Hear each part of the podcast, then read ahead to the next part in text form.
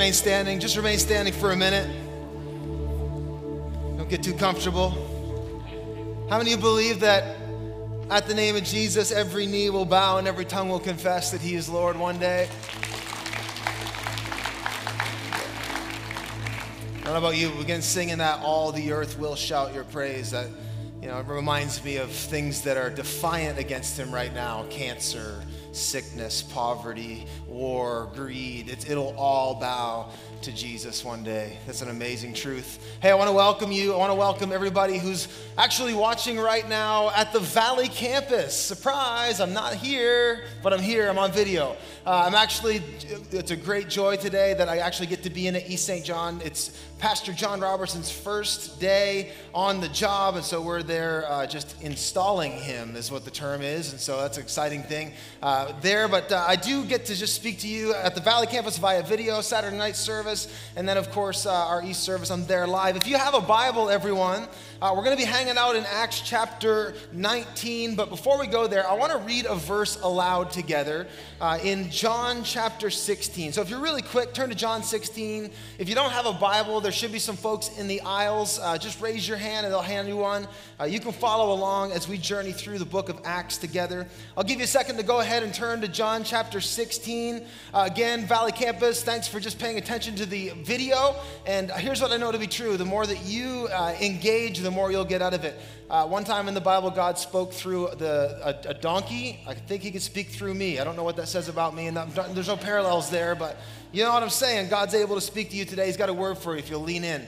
Uh, I want to welcome you. I want to also welcome everybody at Halifax who are watching online. Last week, Pastor Seth had their first interest night, and we weren't expecting as many people to show up as they did. They packed the place out. There were 50 people that showed up, uh, so we're so excited for that. Also, as you're turning to John 16, we're going to read it in just a second. I want to say a big happy Father's Day to all the dads out there. We honor you and we celebrate you. Uh, if you're if you are a son or a daughter, you need to honor your parent, your father today. Tell them you love them, tell them you appreciate them, uh, show them some honor. If you're a wife and your, your uh, baby daddy is in the house, you know what to do. I, I just said, just be good to him. That's all I'm saying. Just, just show him some Father's Day love. That's all I'm saying. So you can, you can read into that whatever you want. In my house, we know what that means. Anyway. Hey, you guys are you guys are filling in the blanks there, not me. I'm just saying, love on some dads, wives. That's all. All right. Before we get in the woods too far, John chapter 16. I want everybody to read this aloud. It should be on the screen below me. Uh, I want to read this out loud together in one voice because I want to declare it uh, as a promise and, and, an encouragement to us. So let's, let's bring it up on the screen. John chapter 16, verse 33. Do you see it there? Do you have it? Yes, all right. Read it out loud together. I'm going to let you take it. So say it out loud, Valley Campus, at the top of your voice. I have told you. In this world, take. All right, let's try that again like we're one church. Let's get locked in together. Everybody's all together. Let's declare this in one voice. I have told you these things.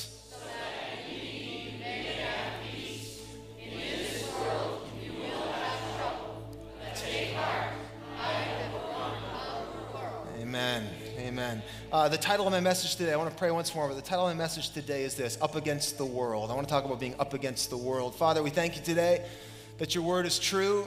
We thank you that it's your word that brings power. It's your word that brings life. It's not in the hands of a preacher. It's not in the hands of a church. It's not in any form as though, as though this God was made by human hands. Lord, you are spirit and you're here. And so we ask, God, would you speak to us today? Lord, I pray for every person who feels like they're up against it right now. I pray in Jesus' name that your spirit would come in and it would encourage them, that they would have the heart of David, that even though I walk through the valley of the shadow of death, I'll fear no evil because you're with me. So, Lord, would you encourage us by your truth, we pray, in Jesus' mighty name, and all God's people said, Amen. Amen. Amen. You may be seated today in the presence of the Lord. Grab a seat.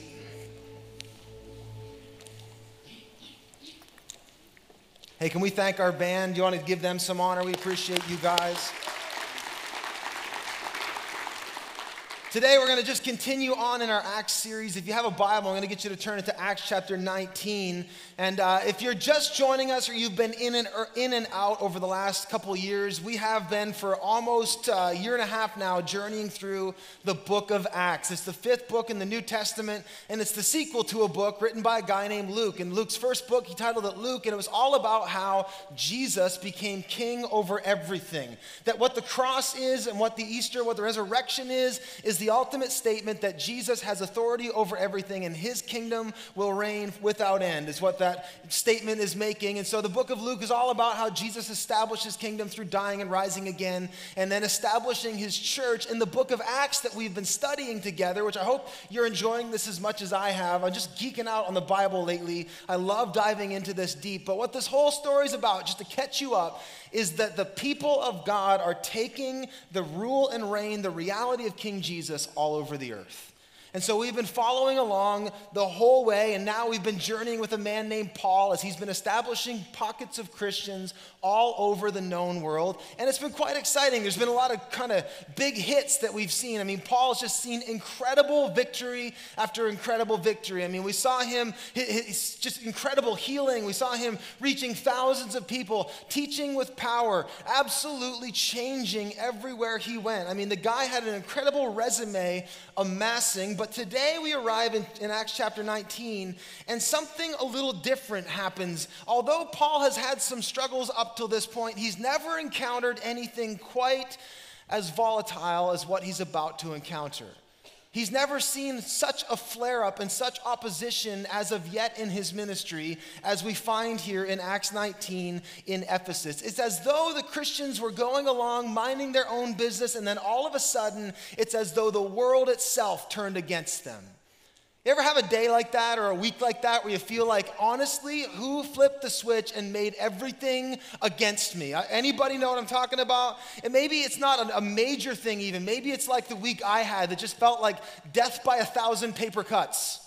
You know, like just stupid stuff. Distractions here, disappointments there, frustrations here. You know, like I remember I had car troubles this week, plumbing issues. I was barfed on this week. Like, if that gives you any kind of indication, you know, nothing major, everything's in check, but those weeks you can have where it's just like, you know, two step forward and 10 step back, one step forward and two step back. It's like one of those weeks where it seems like the world just kind of turned against you. Anybody know what I'm talking about, or is just me having a pity party right now? Yeah, you've had those weeks or seasons, and maybe some of you have been through serious seasons where it's not just like the world and its little things and paper cuts, it's deep cuts, deep wounds, big things that you're up against. You ever felt like you were just surrounded everywhere you turn? It's funny how that all happens at once. There's an old adage when it rains, it pours. It's funny because we all know the feeling, don't we? It's not that it just sprinkles here and there. It's as though all of a sudden things flare up. And something we're going to find out today is this that for the believer, this is something that actually does happen. And as though things have this tendency of kind of uh, flaring up and creating this large kind of opposition all at once. Life can often feel like that, can it? Just as like the world is set against you like there are things that just all of a sudden come at you from every direction. I think that's why a lot of us i, don't, I can't speak for everyone but for myself and a lot of us i think we love a great story or a great movie about like uh, an, an imposing force coming down upon an unlikely hero. Am i right? And that's why we like the stories where you know the patriot how mel gibson and his small band of brothers fight back against the evil empire. Or star wars. I watched star wars this weekend with my son. Train up train up your child in the way he should go, the Bible says. So I watched it with my boy this weekend. And it's again, I love it because it's this small band of people who are like under the thumb of every, the whole galactic empire, and it's just this small group fighting. I, I, think that's why I love alien movies. Well, one is because I'm a huge nerd, that's, that's given. But the other reason is I like that whole idea of like this inquisiting, this kind of imposing force coming down to kind of have its way on humanity, and humanity has to fight back, like in Independence Day or in Signs. Or probably my favorite alien invasion movie is War of the Worlds. Anybody, the H.G. Wells Wells' old novel that was adapted. Tom Cruise did a movie maybe five or six years ago. It's probably 10 years ago. Anytime you say it's five or six years ago, it's probably a decade ago. But the War of the Worlds, where like these aliens come and they start to try to take over the earth, and humanity fights back. But the interesting thing is, when we get into the book of Acts, As Christians, we're actually more like the aliens in these stories than we are like the world fighting back. The Bible actually talks about, Peter talks about how we're aliens and foreigners in this world. And as aliens and foreigners in this world, we are going to come up against forces that push back against us. And we find in Acts chapter 19, this is happening. This war of the worlds flares up, and it's as though this world that Paul had been ministering to all of a sudden fights back with incredible force. And you're going to see Christians, the Christians in Ephesus, finding themselves in some new surroundings, some inhospitable, incompatible surroundings where they are literally surrounded by opposition. And I want to look at it and I want to ask this question what do you do when it seems like the world's turned against you? Maybe some of you are in that season right now where you're feeling as though everything is just coming at me at once. I think you're going to find a lot of encouragement in here. So let's read the Bible, Acts chapter 19. Let's get into the heart of the story. It says this that about that time serious trouble developed in ephesus concerning the way. That was what they were referring to christianity was the way. Uh, it began with demetrius a silversmith who had a large business manufacturing silver shrines of the greek god artemis. He kept the craftsmen busy and he called them together along with the others employed in similar trades and addressed them as follows demetrius said gentlemen you know that our wealth comes from this business but as you have seen and heard, this man Paul has persuaded many people that handmade gods aren't really gods at all. Maybe you recall when Paul addressed the crowd at Mars Hill and talked about how gods are not made by human hands.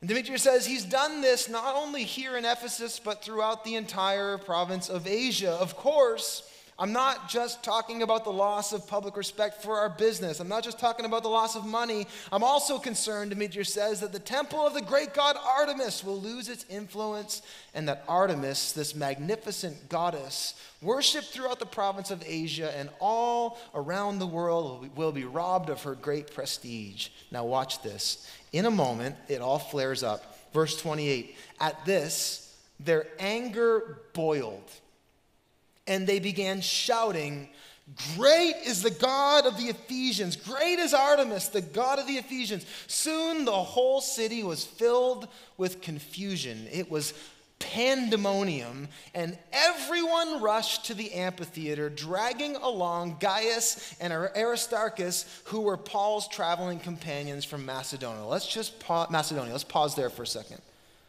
Now, it's important when you read the Bible and you read a story like this, and even a historical account, that you don't just skim over it, but you actually let your mind go there and, and just picture what has just happened. An influential business leader, let's just picture in our day that one of the Irvings got up and made this speech to the powers that be in that city that, hey, this group, the way, this guy Paul, everything they are doing is coming against everything we have set to believe and everything that we have set up in our lives. Let's go get him. And all of a sudden, all of them, says their anger started to boil, and they erupted in rage and grabbed the nearest Christians and drugged them in a, in a rioting mob to the amphitheater where they were about to have it out. Now, that's crazy. Has anybody ever, have you, maybe you've been in a, in a crowd that was frantic or panicking? Have you ever been in a crowd that was frantic or panicking? It's terrifying. Have you ever been in a riot? I have not been in the riot, but have you seen them on TV even? What humans are capable of when anger and rage and confusion and fear come front and center and, and take everybody up with them. It is a terrifying, terrifying reality. I mean, you think about uh, the Baltimore riots a couple years ago, like people just throwing rocks and breaking things and vandalizing and knocking things over. You think of the riot in Vancouver after the Canucks lost the, which is the dumbest thing to say ever, after a, a team lost a hockey game, they went nuts. It's wild when you just picture this in your mind. This city is enraged and inflamed. It's just risen up in a moment. So here's the question I want to ask when I look at this. Maybe you've not been at the front and center of an angry mob, but maybe a season or a day or a circumstance flared up in a moment, and all of a sudden, it just towers over you like those poor Christians at the bottom of the amphitheater staring up at an angry crowd. Cancer is now towering over you. Marital troubles are now towering over you. All kinds of things outside of your control are now towering over you. And so, the question I want to ask, and I think the text asks us, is what do you do when it seems as the world has turned against you? What do you do? You ever feel like that? You ever been in that situation? If you haven't, you haven't lived long enough. And I'll say that as a 34 year old. If you're under 34, it's coming. And if you follow Jesus, it's coming. What do you do when the world flares up against you when a season? There, I have five points, and I want you to write them down. Take notes and write these down because you're going to need these at some point in your life. And this is what we're just going to go with what the Bible says. But the first thing I would say before we dive any further into Acts is this: the first thing you need to know when it seems as though the world is turned against you is that you need to expect it. You need to expect it don't be surprised when you find yourself surrounded by opposition in this life. Don't be surprised when you find yourself facing difficulty and trials of many kind. I think a lot of the time, if you're like me and you have a week, uh, a tough week, or maybe you're in a real difficult season, usually our, our reaction, even for the greatest pessimists out there, even for Chicken Little, who walks around saying, The sky is falling, the sky is falling. When the sky does fall, Chicken Little always says, What? What's going on? Right? Isn't that a reaction? A reaction when, when opposition flares up, when difficulty flares up, when we come into a season is not, Well, I expected that. It, it's what's going on? What is wrong? Why is this happening to me? Correct? That's the reaction. It's always out of surprise, a reaction that we have. It's often we just are confused and trying to wrap our heads around why is this happening to me? Why is this happening now? Why is this particular thing happening the way it's happening? We're always surprised when things like that happen to us, aren't we?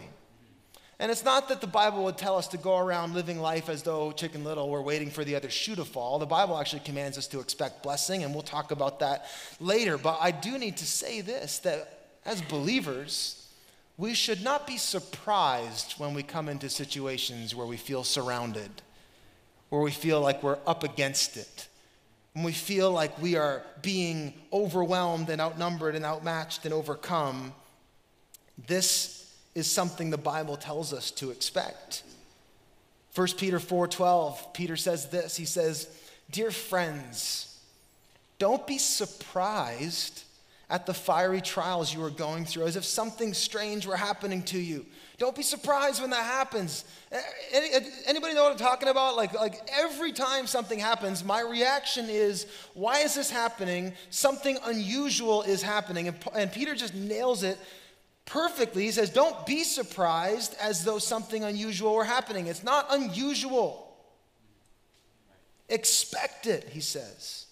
John 15, 18, Jesus said this Right before he said what we read at the start of the message, he said, If the world hates you, if it rejects you, if it seems in, inhospitable, and if, you, if it seems incompatible, remember it hated me first. If you were of the world, it would love you and accept you as your own, but instead the world hates you because you are not of the world, but I have chosen you out of the world.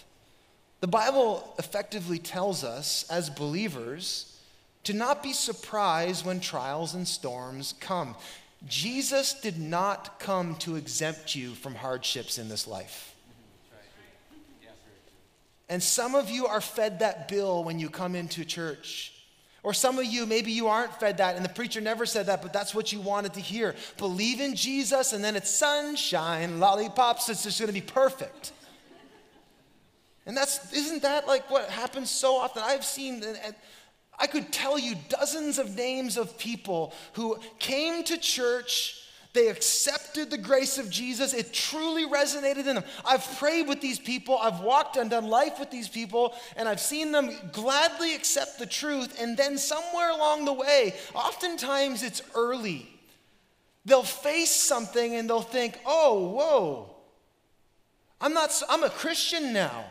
I'm not supposed to face hardship. I'm not supposed to face struggle. What's going on? And they'll wrestle with it and then they'll realize, okay, this isn't what I signed up for. Jesus, if you can't make everything easier, I don't want anything. I'm going to go try the next self help book. So many people leave the faith because they believe upon Jesus to make things easy when Jesus never said he would make things easy. He said his yoke is easy, his burden is light, but following him is not that simple.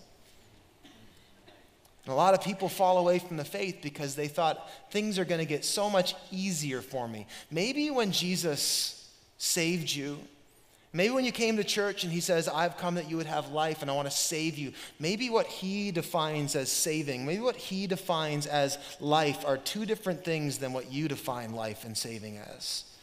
And sometimes I think we're often confronted with that reality that Jesus might be leading us in a way that I never thought he was going to lead me. Why am I facing these things? We should expect trials, expect storms. In the words of YouTube sensation, sensation weatherman Frankie McDonald, be prepared. Does anybody know Frankie? Yeah. yeah. We should, like, listen. We, we do not get to walk in a bubble that says, you know what, it's raining on everybody else, but not me. Jesus did not exempt us from the troubles of this world. We'll get to what he did do in a minute, but you have to understand something that Jesus promised we would have troubles. In fact, one time he was teaching about this. He, talked, he taught about how different people receive the kingdom of God, and he, and he used this parable called the parable of the sower. And he said there was one category of person who, although they received it with gladness, it says they received my word with gladness, and it was true. And the, the, the plant sprouted up, the seed took root, and it sprouted up. It said it didn't get deep roots, it didn't get the real truth in the rock and the bedrock, but it actually just sprung up, and that the thorns and troubles of life came and choked out its life. See, Jesus actually wants us to root down deeper that says, you know what? I'm in this through thick and thin, through the valley, through the shadow, on the mountain. I'm going, I'm following Jesus to the end, no matter where this goes. See, the believer's mentality is never pessimistic. Do not mistake what I'm saying. You do not assume the worst. You do not assume difficulty. It's never pessimistic. We have the attitude, like David, that says, you know what? Surely goodness and mercy will follow me all the, all the days of my life. We expect blessing. I will, I will experience goodness in the land of the living. That's the mentality we have. But we're never surprised when trials come. It's part of it. In fact, sometimes God chooses to bless you right in the trial when it seems like the world is turned against you first thing i need to just tell someone. Maybe you're new you're new to christianity. I always i always pray for people who are brand new to their faith when they receive christ because i know it's coming. Your first test is coming that you're going to have to root yourself and, and the wind's going to pick up and god's going to try to make you stand on your own. And i always am praying for people who are just brand new to their faith and they think this is just going to be easy for the rest of the way when god just lets a little bit of the weight step upon you expect it. Number two is this when it seems like the world is turned against you, face it.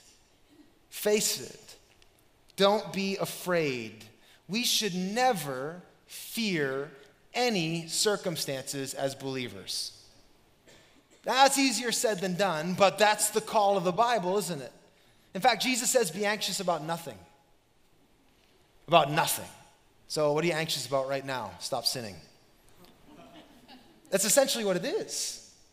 Be anxious about nothing. Look what happens next. I love this. Paul is the man. Look at this. Acts 19, verse 30 says, Everyone rushed to the amphitheater, and they're dragging along Gaius and, and Aristarchus, who are Paul's traveling companions from Macedonia. So picture the most insane, raging crowd. They want blood. And verse 30 says, And Paul wanted to go in too. that guy is nuts, isn't he? Like, who, who wants to go in there? Like, the guy is just, he's absolutely, positively fearless. There's a crowd of 20,000, ang- there's an angry mob, 20,000 deep, and Paul says, Let me at him. Right? Like, not even worried about it. I am completely fearless. Paul had complete, just earth shattering faith that gave him peace in everything. He had this mentality. If you read some of his other works, like, as though he were completely untouchable. Like there's nothing that you could do to him, there's nothing you could throw at him that would actually make him lose. He said in Romans chapter 8, and I, am positive as you look at his life and you read his, read, you read his writings, he lived by this. He said in Romans 8, if God is for me, who can be against me? It's not that those against me are that aren't bad, it's just that God is great. It's not that, that the giants that surround me aren't big, it's just that God is so much bigger. And so, no matter what comes against me, I'm going to win because God is on my side. That's the mentality Paul had. Truly, when you read his writings, it's, it's almost funny. Like he had some Godfident swagger that just gave him the answers to everything. Like, like when he was thrown in prison, he was saying, you can't, you can't imprison me. I'm already a prisoner for Christ. Right? Like, he said, You can shipwreck me, you can whip me. One time they said, We're going to kill you. And he says, Well, to die is gain. Kill me and I get to be with Jesus, which is what I want to be anywhere I want to be anyway. And they say, Well, we'll let you live. And he goes, Well, to live is Christ.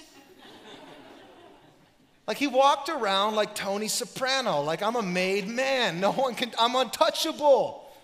Because he knew God's on my side. It didn't mean that bad things weren't happening to him. It just he just he just understood that no matter what was happening to me, my God is greater and exceedingly abundantly able to take it all and conform it and work it out for my good. It gave, that's why he was just completely fearless. Like, completely fearless. He had no fear in him. He had kind of that same mentality you see in King David. David was the same.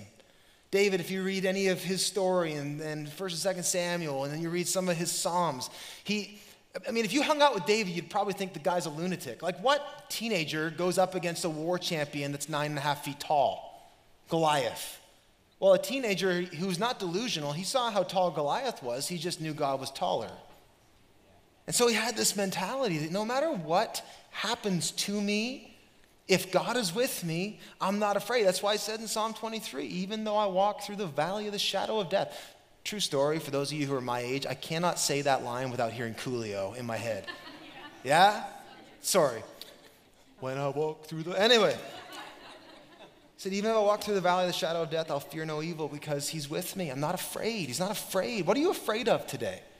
Do you know that God is bigger than it? You know, God's bigger than an angry mob in an amphitheater crying for blood. You know that God's bigger than cancer? God's bigger than your financial woes. God's bigger than your joblessness. God's bigger than your marital struggles. God is bigger than every giant that's towering over you right now. God towers over it. So that gave Paul amazing peace. It gave David amazing peace. Uh, like in Psalm 91, where David just is writing his confidence. Psalm 91's been a particularly close theme for me, and specifically for Pastor Seth in Halifax for the last year. I preached on part of Psalm 91 when God told him, I want you to go and jump into King's Church and I want you to lead this thing in Halifax. It was confirmation to him because when Seth was uh, just a boy, he lost his mother to cancer, and his mother gave him the verse Psalm 91 as a life verse, as a life, as a life psalm.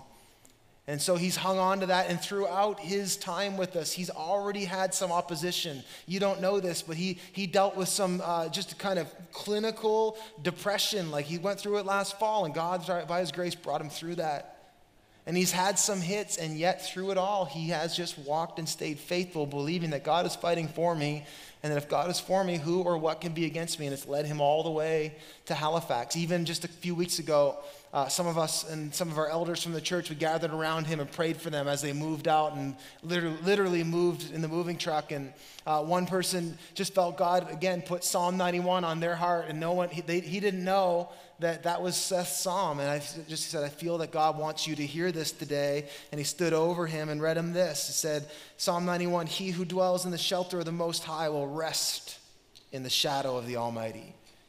I'll say of the Lord, He is my refuge and my fortress, my God in whom I trust. Surely He will save you from the fowler's snare and from the deadly pestilence. He'll cover you with His feathers, and under His wings you will find refuge. His faithfulness will be your shield and rampart. You will not fear the terror of the night, nor the arrow that flies by day, nor the pestilence that stalks in the darkness, nor the plague that destroys at midday. A thousand may fall at your side, ten thousand at your right hand but it will not overcome you. See, that's the mentality that understands if God is for me, then who can be against me? Somebody needs to be reminded of that today. You're feeling anxious and untethered. You're feeling like something's just staring you down and saying, bow down. Do you know that everything will come? Everything will bow at the name of Jesus. Expect it, face it. Number three is this. Number three, when it feels like the world has turned against you and you find yourself up against it, third observation from the text is this, this point. You'll write it down. Group up. Group up. Don't go it alone.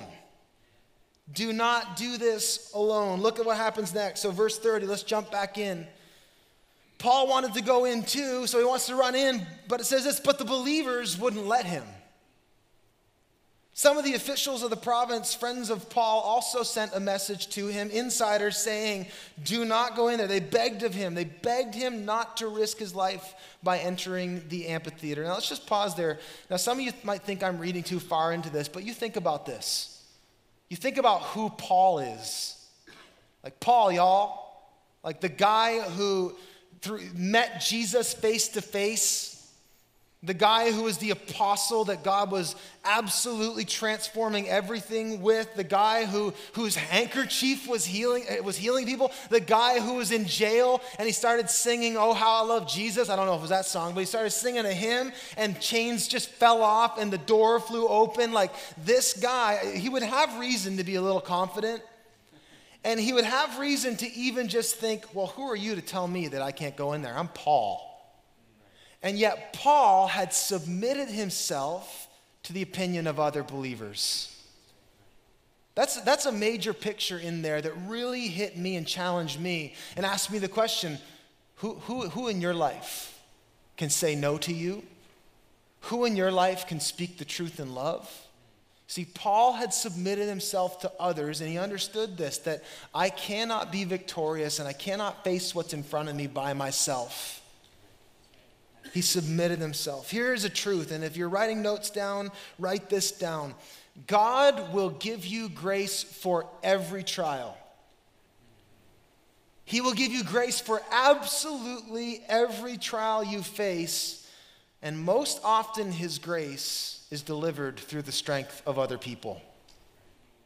You know what? Sometimes God does amazing things where He'll send money at just the right time out of nowhere when you needed money, or healing just comes out of nowhere because you prayed, or ravens came and brought you bread. Like, I don't know what miracle God did, but most of the miracles that have been in my life, and they were miracles, were miracles of God sending people into my life to give me strength in areas where I am weak and to give me truth where I am mixed up, and to give me direction where I don't know where to go.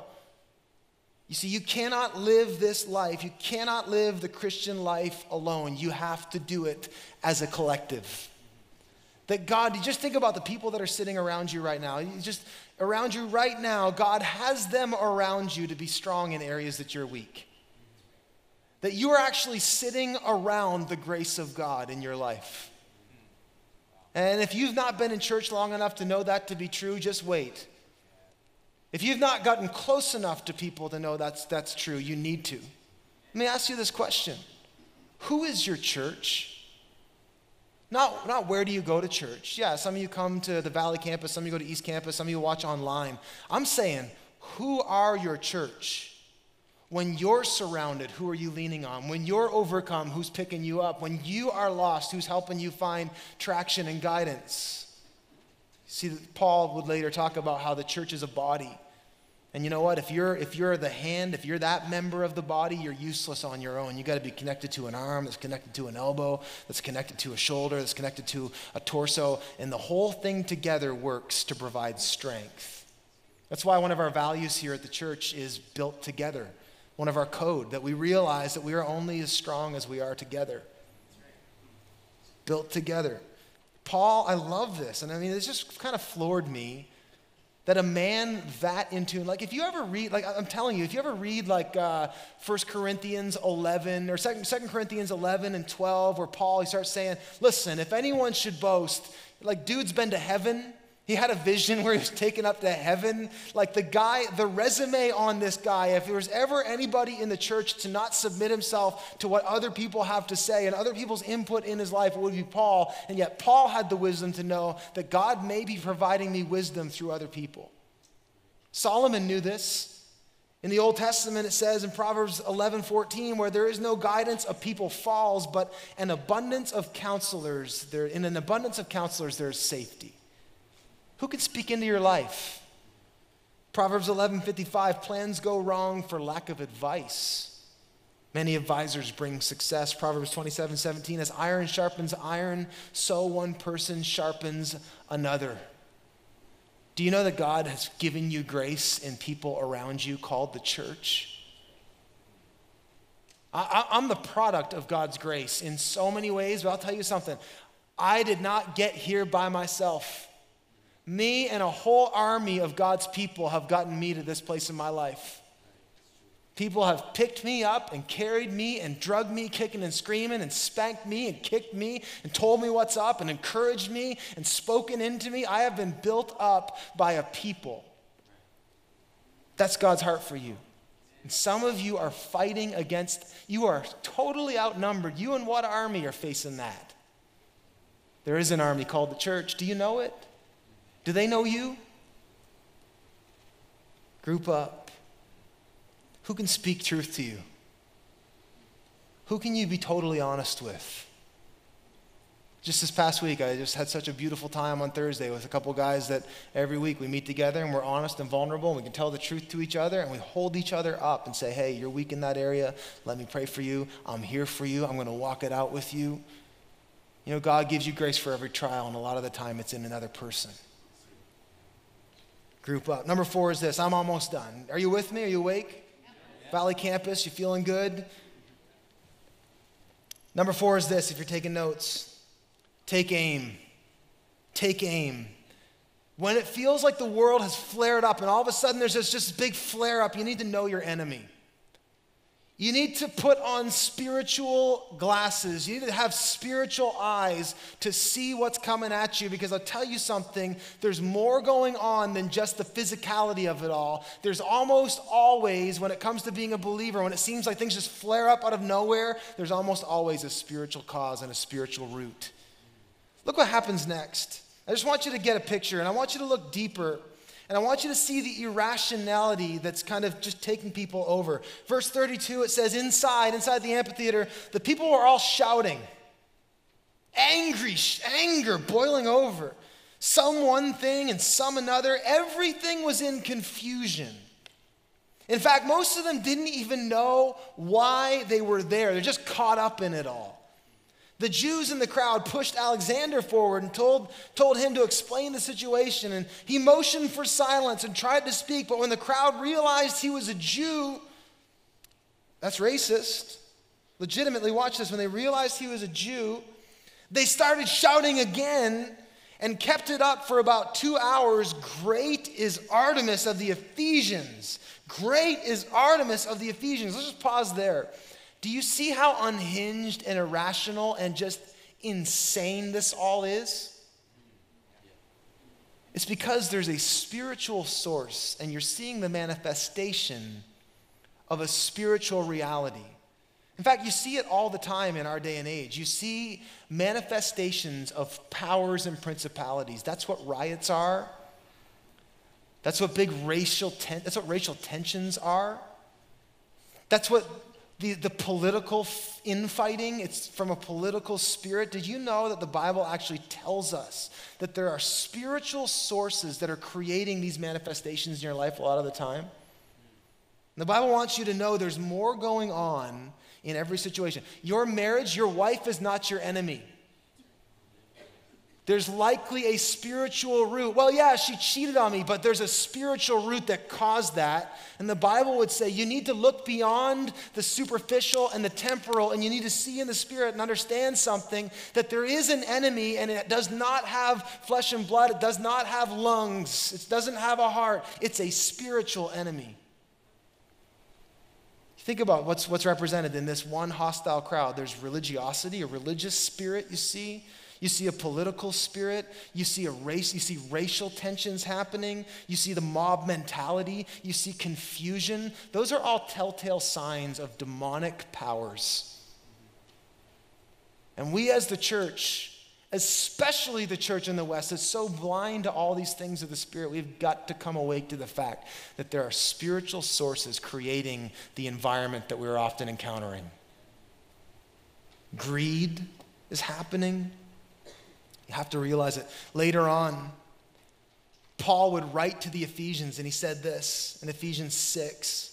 This very group of people, he wrote this. Be strong in the Lord. Finally, be strong in the Lord and the strength of his might. Put on the whole armor of God that you may be able to stand against the schemes of the devil. For we do not wrestle against flesh and blood. People are not your enemy. Kim Jong un isn't your enemy.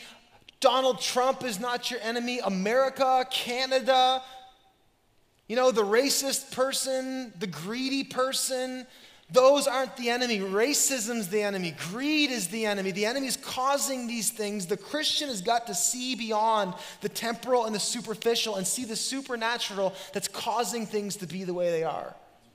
Says, We war not, we wrestle not against flesh and blood, but against the rulers, against the authorities, against the cosmic powers over this present darkness, against the spiritual forces the, of evil in the heavenly places.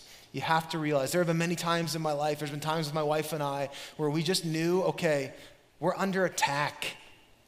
Like, this is more than just happenstance. Like, things are flaring up against us. There have been times where I've been in my office. There was one time I was in my office speaking to someone, and I knew within a few minutes that there was another voice speaking through them, and their eyes were glazed over. They weren't even, it wasn't even them. I'm not even sure they remember the conversation. You want to understand something that when it comes to your opposition, you do have an enemy and he hates you and he's trying to destroy you. And the Bible and Paul would try to tell you this you need to see beyond your circumstance. You need to war differently. That's why Paul said in 2 Corinthians 10 5, the weapons of our warfare, we don't fight the same way the world does. The weapons of our warfare are mighty to tear down strongholds, to actually, you know that you can fight in the spirit? Do you know that prayer, do you know that praise, do you know that worship, when you start doing those things, it absolutely starts dismantling things in the spirit? We have got to be the first people that do not get consumed. I, love how the Christians at no point got consumed in trying to get a bigger, angrier mob and fight back. They didn't, did they? They, they fight differently because they understand this is a spiritual problem. This is a spiritual battle, and we're fighting, we're fighting with spiritual, we're fighting spiritual warfare.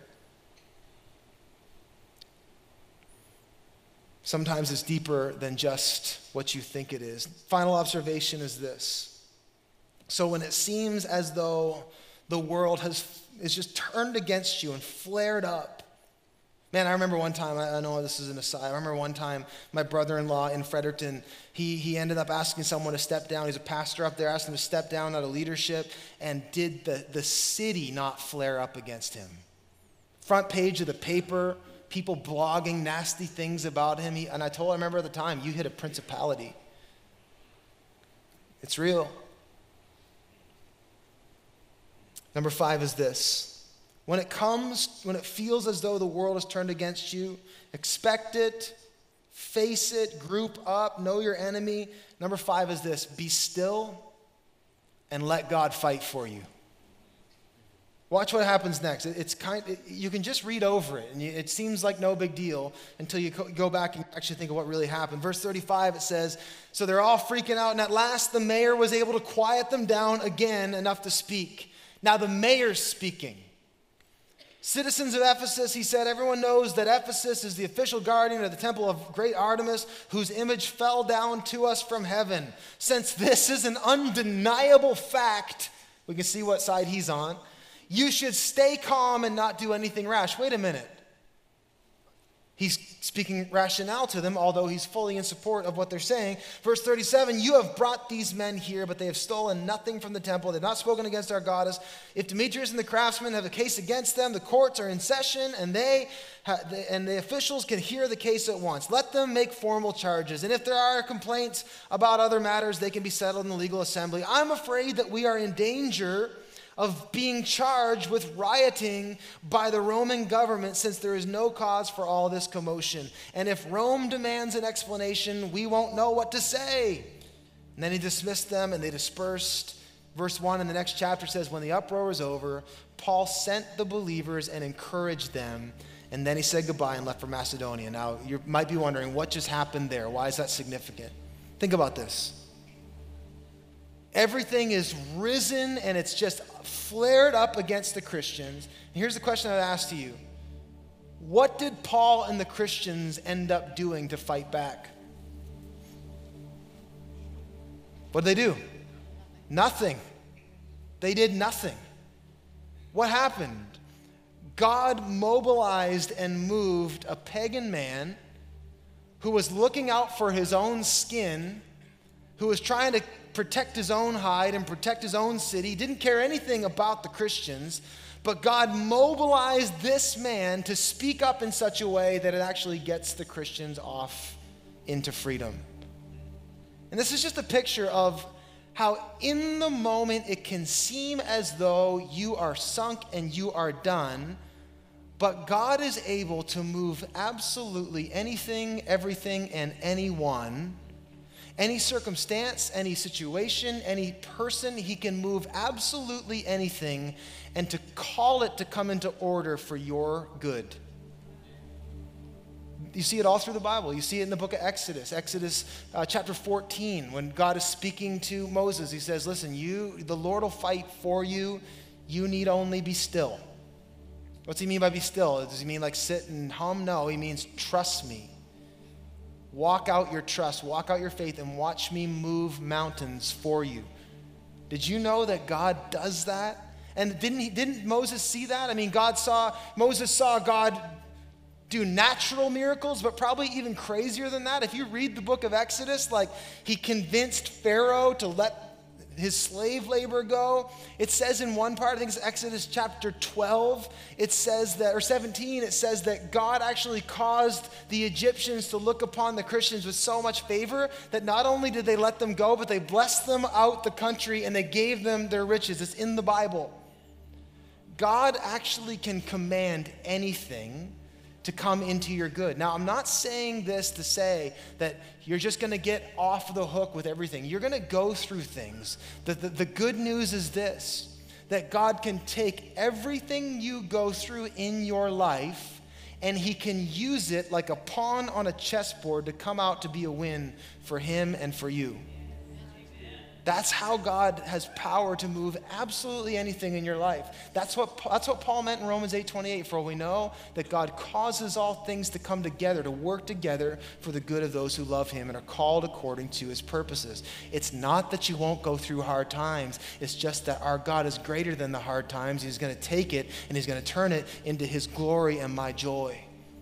That's what God does. That might even include your death. That's why Paul was so confident. Oh, death, where is your victory? Oh, death, where is your sting? Even if I die, God controls death. What's the worst that can happen to me? I die, and then through the power of God, He raises me up to eternal life and joy forevermore at His right hand. Paul had this expectation that said this God is fighting for me. He's going before me. He's working under the scenes. I just might not be able to see it right now. And I felt that was important for someone to hear that you feel like you're, you're surrounded and you're wondering where God is. And I'll tell you something if you just wait upon Him, the Bible says, strength will rise and He'll raise you up like eagle, on eagle's wings. That God will actually fight on your behalf. He moves oceans and mountains. God is a miracle working God who actually fights on your behalf. It might look different, it might be not what you expected, but I'll tell you something there will, no, there will be no believer who stands before God in eternity that says, God, I don't like how you did that. You will say, Wow. When I thought that I, all was lost, God, you were mobilizing a mayor in this town to work and speak on my behalf. When I thought that everything was lost and it was a hopeless situation, you were working on this behind the scenes the whole time and I didn't even know it. We got a little picture of this a couple years ago. My father was diagnosed with kidney cancer. And uh, he went in to have surgery. And the amazing thing about kidneys are that you can take part of a kidney and it'll start to work. And so that was the hope. They were going to take the half of the kidney that had a tumor in it and leave the other half in hopes that it would just start to function. And he'd have one and a half kidneys because one and a half's better than one. And anyway, he went in for the surgery. I remember the day, I remember praying with my dad and just praying, like, just, hey, God, uh, we trust you and we just know that you are causing all things to come together. We, we spoke healing and life over him and we just asked that God would cover him. And I remember when they wheeled him in, I remember sitting out there with my mom for a few hours and, and more hours than they said it would take. And I'll never forget when the doctor came through the doors and he looked flustered. He didn't look defeated. I could tell that. I know that look too. But he looked flustered and frustrated, and he said, Listen, I tried and I tried to save half of his kidney, And this has never happened like this before. I just could not get the bleeding to stop. It's fairly routine. Uh, but I wasn't able to get the bleeding to stop because it just wasn't happening. So I had to take the whole thing or he was going to hemorrhage. And so we were, although thankful that he was recovering and he had, still had one functioning kidney, we were a little disappointed that we didn't get what we wanted.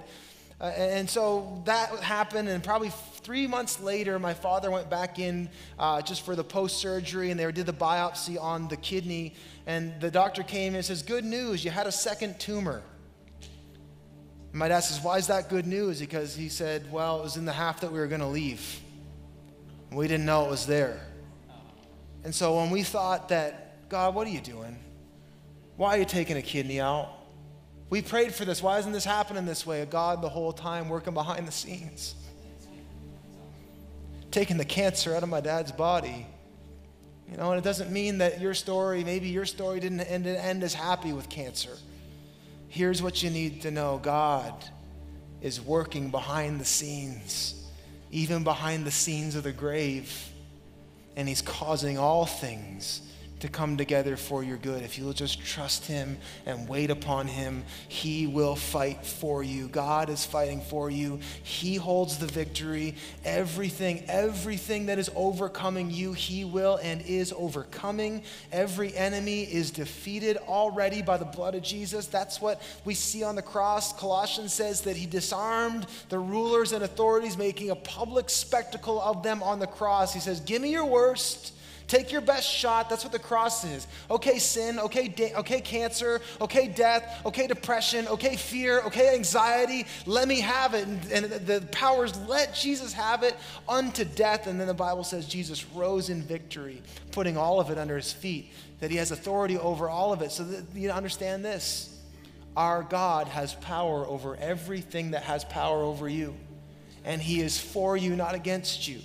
Every stronghold will be broken, every chain will be broken, every giant will come down, every knee will bow, and every tongue will confess that Jesus is Lord. Would you stand with me? I want to pray for you.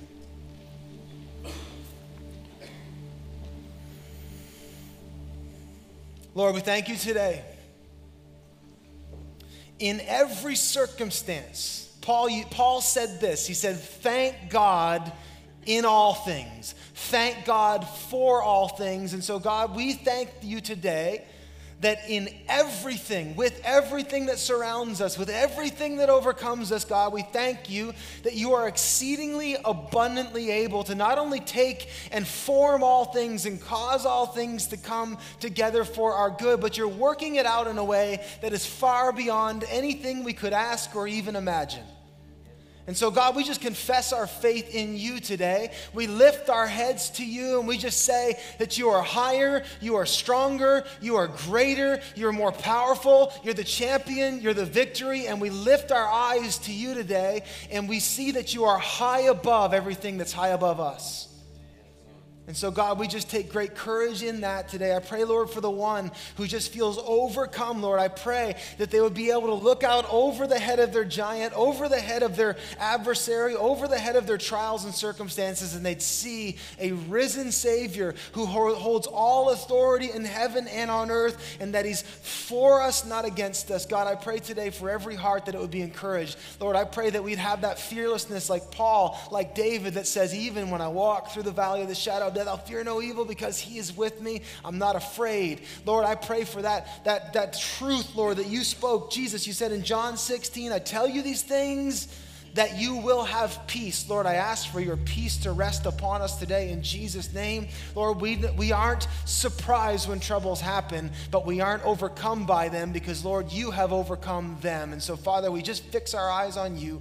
We receive, we receive your truth today, Lord, and I pray that in every heart we leave this place encouraged, knowing that if God is for us, who can be against us? In Jesus' name we pray. And everybody, all the overcomers said, Amen. Amen. amen.